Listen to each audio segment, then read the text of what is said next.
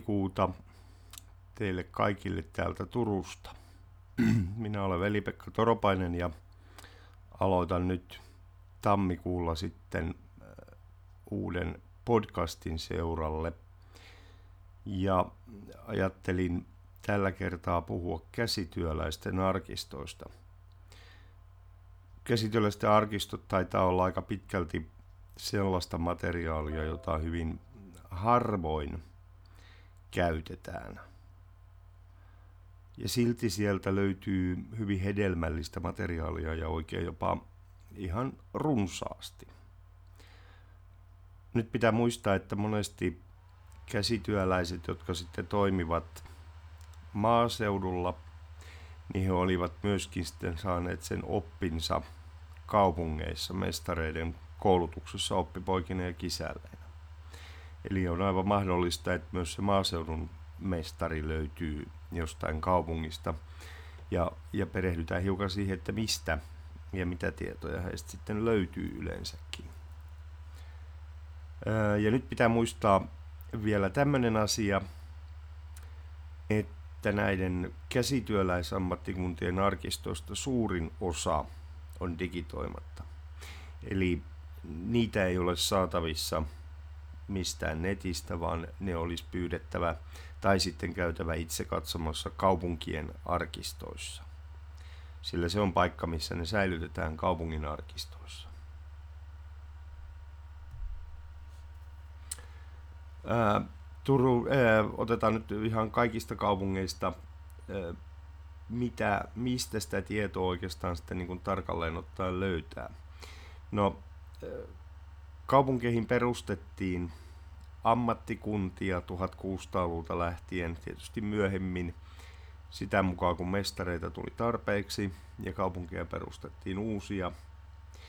Ja niin ollen tämä on se pääpaikka, missä tätä materiaalia säilytetään. Nyt varmaan monta kiinnostaa se, että mihin asti tätä materiaalia on saatavilla.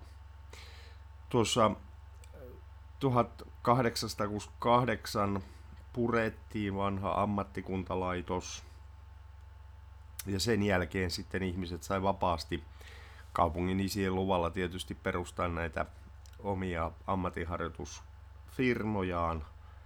Ja sen jälkeen syntyi niin sanottu käsityöläisyhdistys.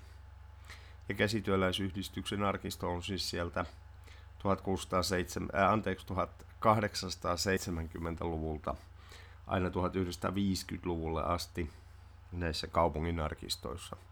Nyt äh, se on ikävää, että monet, äh, monet firmat ei ole tallettaneet arkistojaan sinne, eli se on sitten jo hyvin vajavainen se materiaali.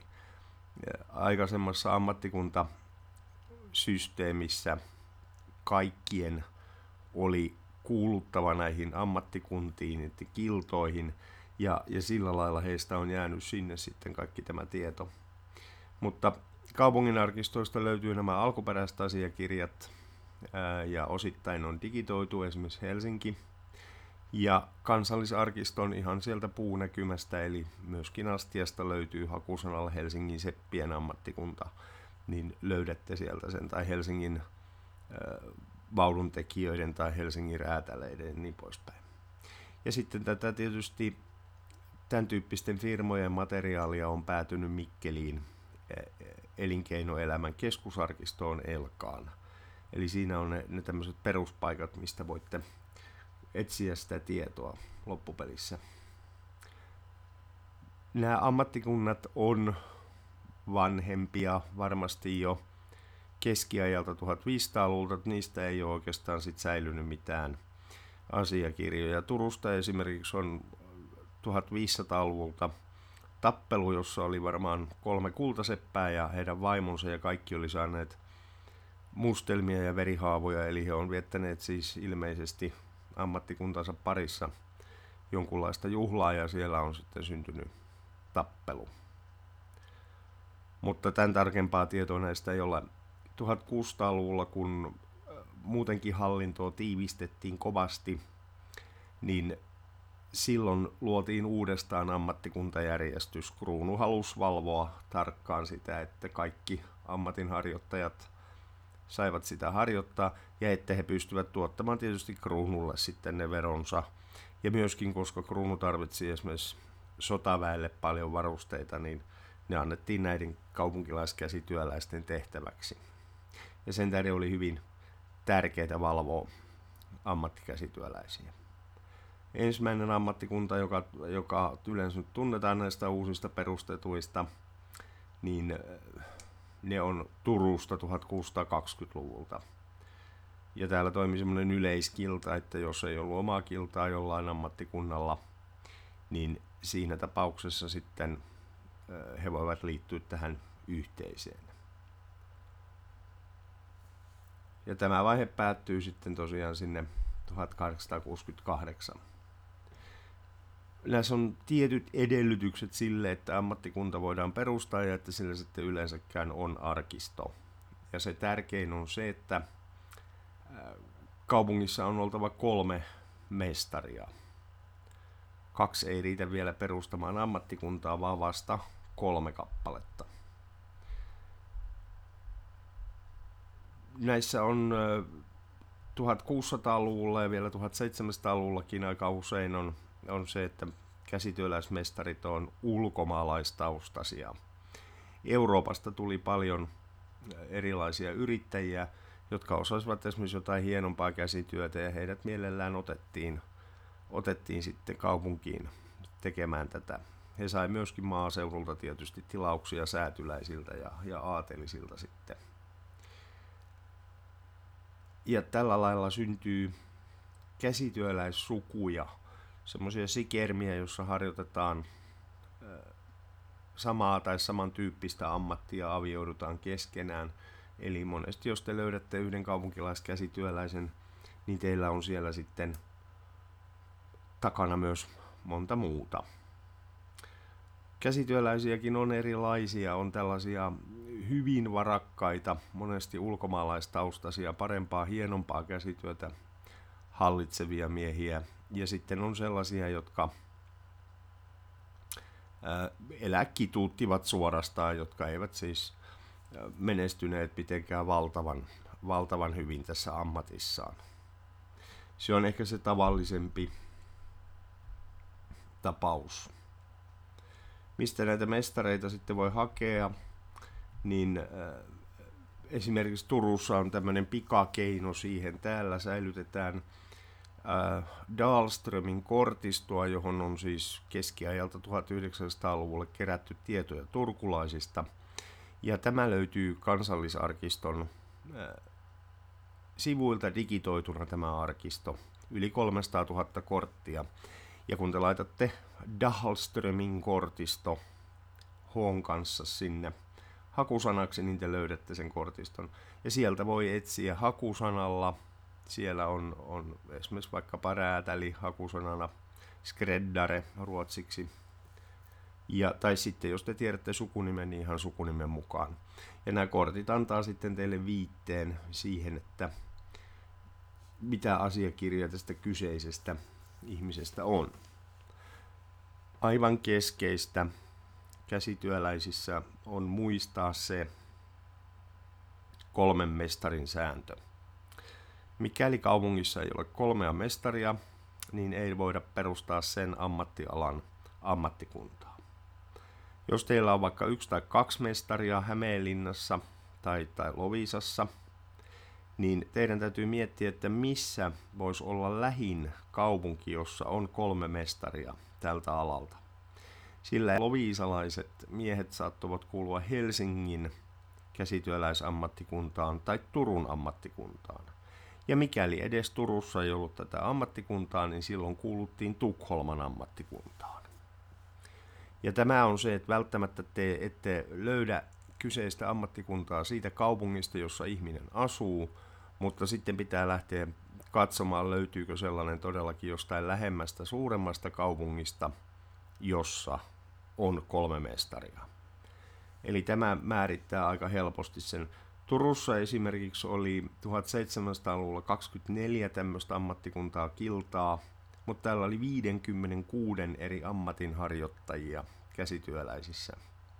Ja silloin he ei kuuluneet mihinkään täällä Turussa, ja koska muissa kaupungeissa ei Suomessa ollut ammattikuntaa tästä kyseisestä alasta, niin he kuuluvat sinne Hel- äh, anteeksi, Tukholmaan.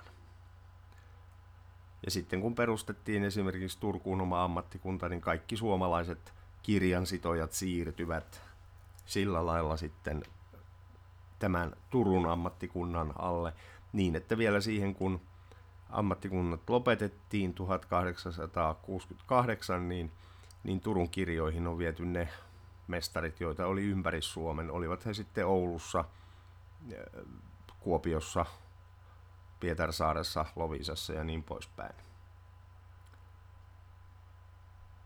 Ja sen lisäksi, että on nämä mestarit, niin myöskin kisälleillä on oma kirjanpito, mikäli heitä oli riittävästi kaupungissa. Suuremmissa kaupungeissa tämä tietysti toteutuu.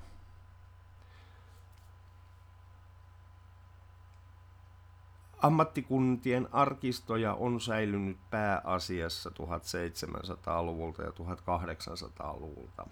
Jos kaupunki on vanha ja riittävän suuri, niin niitä on myös 1600-luvulta. Mutta esimerkiksi Turussa on säilynyt 1600-luvulta vain muutaman ammattikunnan asiakirjoja. Ja niitä on suutarit, sorvarit, sepät, räätälit ja puusepät. Ja kaikki muut, niin kuin nahkurit ja sokerileipurit, vaununtekijät, vyöntekijät, leipurit, maalarit, miekkasepät, muurarit, kirvesmiehet, kultasepät, kuparisepät, lasimestarit. Heidän asiakirjansa alkavat vasta 1700-luvulla ja jatkuvat sitten osittain 1800-luvun loppupuolelle ja osittain niihin on kerätty tietoja jopa tuonne 1950-luvulle asti sinne käsityöläisar- ammatti tähän, tähän uuteen kokonaisuuteen. Helsinki sen sijaan on helppo käyttöinen Helsingin kaupunginarkiston Sinetti-arkistotietojärjestelmästä löytyy teille tiedot siitä, mitä ammattikuntia siellä on ja näistä asiakirjoista. Ja nämä on myös tosiaan sit siellä kansallisarkiston sivuilla hakemalla Helsingin sitten se käsityöläisammatti ja ammattikunta, te saatte sitten näkyviin nämä kyseiset asiakirjat. Nämä ammattikuntien arkistot on aika hauskoja, ei tarvitse välttämättä olla siinä kaupungissa teillä jotain tiettyä käsityöläistä, jos teillä on vaikka maaseudulla pitäjän suutari, niin, niin kannattaa lueskella pikkusen näitä kaupunkien arkistoja. Niissä voi olla hyvin yllättäviä tietoja siitä, että mitä suutarin ammattitaidossa esimerkiksi vaaditaan. Eli siitä saatte vähintäänkin taustottavaa tietoa sille omalle tutkimukselle. No sitten vähän sen siitä, että mikä tämä tie oikeastaan näillä miehillä on siihen mestarin hommaan. Poikia annettiin oppipojiksi tuossa suurin piirtein kymmenen vuoden iässä, ehkä vähän nuorempanakin jo kaupunkien mestareille. Ja yleensä se tapahtui niin, että vanhemmat allekirjoitti ja mestari sopimuksen siitä, että tämä poika on 4-5 vuotta vaikka opissa tämän mestarin luona ja, ja oppii siellä sitten kunnolla tätä ammattia kisälliksi tuloa varten. Vanhempien oli usein kustannettava tätä elämää, eli he joutuvat maksamaan tietyn summan tälle mestarille siitä pojan elannosta, että suinkaan, suinkaan kyse ei ollut siitä, että nämä olisi otettu sinne ilmaiseksi töihin, vaan katsottiin, että heistä on myöskin kuluja. Ja silloin äh, mestarin kuuluu saada siitä jotain. Nämä oppipojat kuuluu tietysti talouteen niin, että ne oli mestarinsa ja mestarinsa vaimon käskyvallan alaisia. He ei saaneet poistua sieltä talosta ilman lupaa mihinkään. He aloittivat sillä, että he siivosivat jälkiä ja touhusivat kaikkea muuta ja välillä sitten vanhemmat valittaa tuolla kaupungin oikeuksissa sitä, että ei ole oppinut poika mitään, että se on vaan, sillä on teetetty halohakkuuta ja halon kantoa ja lumitöitä ja emännän auttamista ja se ei ole saanut mitään ammattikoulutusta. Eli riippuu vähän mestarista, miten siinä oppipojan aika siellä meni. Oli myöskin sellaisia väkivaltaisia mestareita, jotka varsinkin humalassa sitten pieksivät aika pahanpäiväisesti näitä poikia.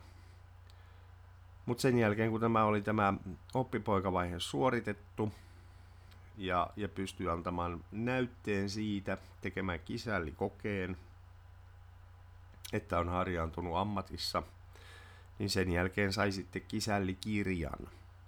Ja tämä on semmoinen jännittävä vaihe nuoren miehen elämässä, koska siitä alkaa siitä kisällikirjasta tämmöinen kisällivaellus. Eli nämä miehet, jotka, jotka sitten oli jossain kaupungissa olleet harjoittelemassa ammattiin, niin he lähtivät muutamaksi vuodeksi kiertämään maailmaa. Esimerkiksi Joroisista kotoisin ollut yksi mestari 1600-luvulta, joka asettui Turkuun mestariksi myöhemmin, niin hän kävi oppia Tukholmassa kisällikierrollaan. Sitten hän päätyi sieltä Kööpenhaminaan ja sen jälkeen vielä Heidelbergiin ja sieltä Tarttoon. Ja sitten hän tuli Turkuun ja kysyi, että hän on kuullut, että täällä tarvittaisiin hänen alansa. Hän oli suutari, suutarin mestari ja, ja, ja hän antoi näytteensä ja hänet hyväksyttiin kaupunkiin suutarimestariksi. Eli nämä käsityöläiset olivat myöskin hyvin liikkuvia. Eli he ei pysyneet suinkaan koko aikaa siinä kaupungissa, josta he oli kotoisin, vaan, vaan tämä kierto kuulu osana tämä maailus siihen elämään ja uusien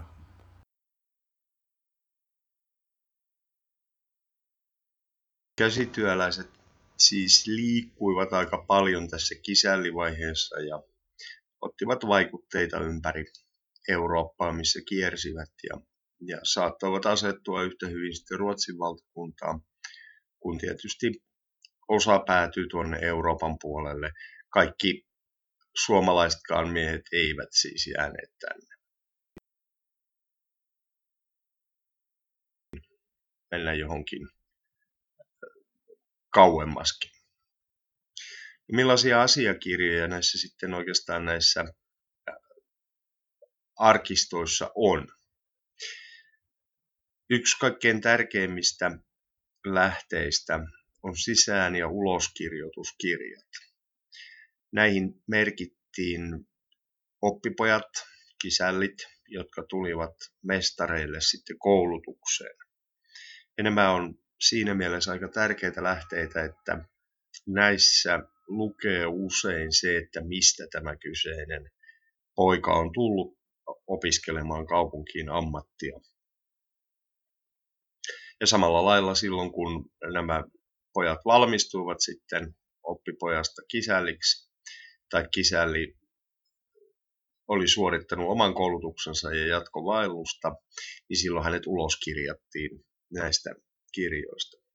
Ja näissä on, on mielenkiintoisia tietoja. Näissä voi olla isän nimi, kotipaikka. Tietysti löytyy tulo- ja lähtöajat ja se, että millä mestarilla he on palvelleet. Tämähän kiinnostaa usein. Sillä käsityöläisen nimi saattaa tulla vaikkapa siitä, että on otettu oman mestarin nimi.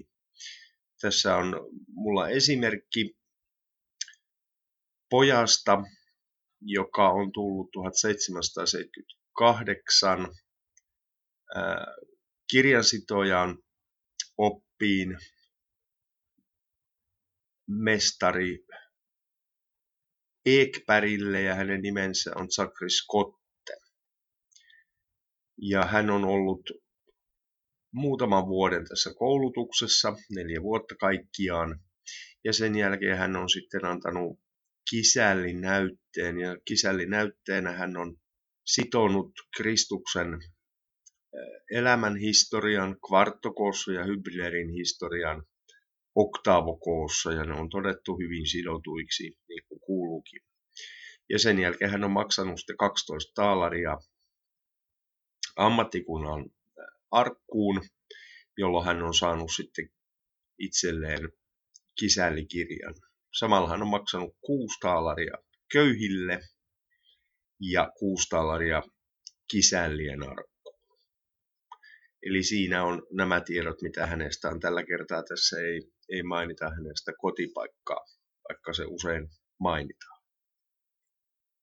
Mutta joka tapauksessa näistä löytyy tietoa, tietoa sitten, mihin ihminen on lähtenyt ja mistä hän on tullut. Silloin, jos ammattikunta on, on kohtuullisen suuri, niin saattaa olla olemassa myöskin sellainen kuin matrikkeli. Ja tähän matrikkeliin on laitettu aika täydellisesti tietoja lähinnä mestareista ja myös kisälleistä. Mulla on, on tässä edessäni kopio Turun kirjansitojen ja ammattikunnasta edelleen tämmöinen matrikkelikirja, jossa on yhdessä kirjassa kaikki Turun ammattikuntaan kuuluneet mestarit ja liuta kisällä ja nämä on vuodesta 1775 aina siihen elinkeinovapauteen 1868. Ja tämä johtuu siitä, että tämä kirja alkaa 1775, että tuolloin perustettiin Turun kirjansitojen ammattikunta. Sitä ennen kaikki kirjansitojat Turussakin olivat kuuluneet Tukholman ammattikuntaan, samoin kuin kaikki muut suomalaiset kirjansitojat. Ja nyt tästä lähtien sitten kirjansitojat, olkoon Lovisassa tai Pietarsaaressa tai, tai Kuopiossa, niin he kuuluvat Turun kirjansitojen ammattikuntaan, sillä muissa kaupungeissa ei ollut tätä vaadittavaa kolmea mestaria, jotta olisi voitu perustaa sitten se ammattikunta. Tässä on esimerkiksi toisena henkilönä tässä matrikkelissa mestari Petter Sörman, josta ilmoitetaan, että hän on toiminut Turussa ammatissaan. Mutta hän on syntynyt Skånen Kristianstadissa 1722 ja hänen isänsä on ollut tinanvalurimestari Sörman samassa kaupungissa. Ja tämä Petter Sörman on kirjoitettu Tukholman kirjansitojen ammattikuntaan 1739 oppiin kirjansitoja Samuel Adrianin luo. Hän ei ole tässä vaiheessa muuttanut mihinkään Kristianstadista, sillä tämä mestari Samuel Adrian on asunut ja harjoittanut ammattia Kristianstadissa. Mutta koska siellä ei ollut tätä omaa ammattikuntaa, vaan hän kuuluu Tukholman ammattikuntaan, niin tämä on merkitty sitten sinne tietoon. Sen jälkeen Petter Sörman on opiskellut äh, nelisen vuotta ja sitten 1743 hänet on kirjoitettu ulos ammattikunnasta Tukholmasta. Hän on saanut kisällin kirjan ja hän on lähtenyt kisällin kierrolle. Sitä tässä ei mainita, missä hän on sen tehnyt, mutta joku 18 vuotta myöhemmin, 1761, hän on saanut mestarin kirjan. Ja vuonna 1771 hän on mennyt naimisiin ja vuonna 1775, samalla kun Turun ammattikunta on perustettu, niin hänestä on tullut visittari, eli apujäsen tähän ammattikuntaan Oltermannille. Ja 71 hän on mennyt naimisiin, sen taisin sanoa jo, mutta hänestä on tullut sitten 75 leski, ja 77 hän on avioitunut uudemman kerran. Ja ammattikuntansa Oltermanniksi hänet on valittu vuonna 1781. Ja hän on kuollut maaliskuussa 1794. Sen jälkeen hänestä luetellaan kaikki ää, kisällit ja oppipojat, jotka hän on antanut kirjoittaa itselleen oppin ja itseltään pois opista. Ja niitä on liuta ja siellä sitten jostain lukee, että on kuuluu nykyisin Tukholman ammattikuntaan tai loput Turun ammattikuntaan. Eli tämä sisältää hyvin paljon tietoja tämä matrikkelikirja. Toinen tämmöinen aika keskeinen lähde on ammattikuntaoikeuden pöytäkirjat. Näissä ammattikuntaoikeuden pöytäkirjoissa käydään tilejä. Täällä arvostellaan myöskin tällaisia mestari- ja kisällin näytteitä, mikäli niissä on jotain puutteita, esimerkiksi vaikka kaavojen väärän leikkaamisen takia räätäleellä. Täällä käydään läpi mestareiden ja, ja kisällien yksityistä elämää. Heidän tuli olla nuhteettomia, he saaneet ryypätä, eivätkä harjoittaa haureutta. Ammattikunnat oli hirveän tarkkoja siitä, että minkälaisia heidän jäsenensä olivat. Näiden piti olla nuhteettomia.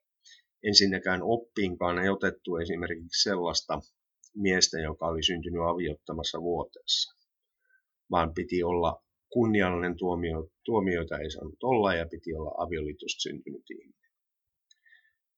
Nämä oikeudet istuvat kokouksissa, jossa oli paikalla mestarit, ja siellä oli vielä valvomassa raadista sitten pormestari tai yksi raatimies.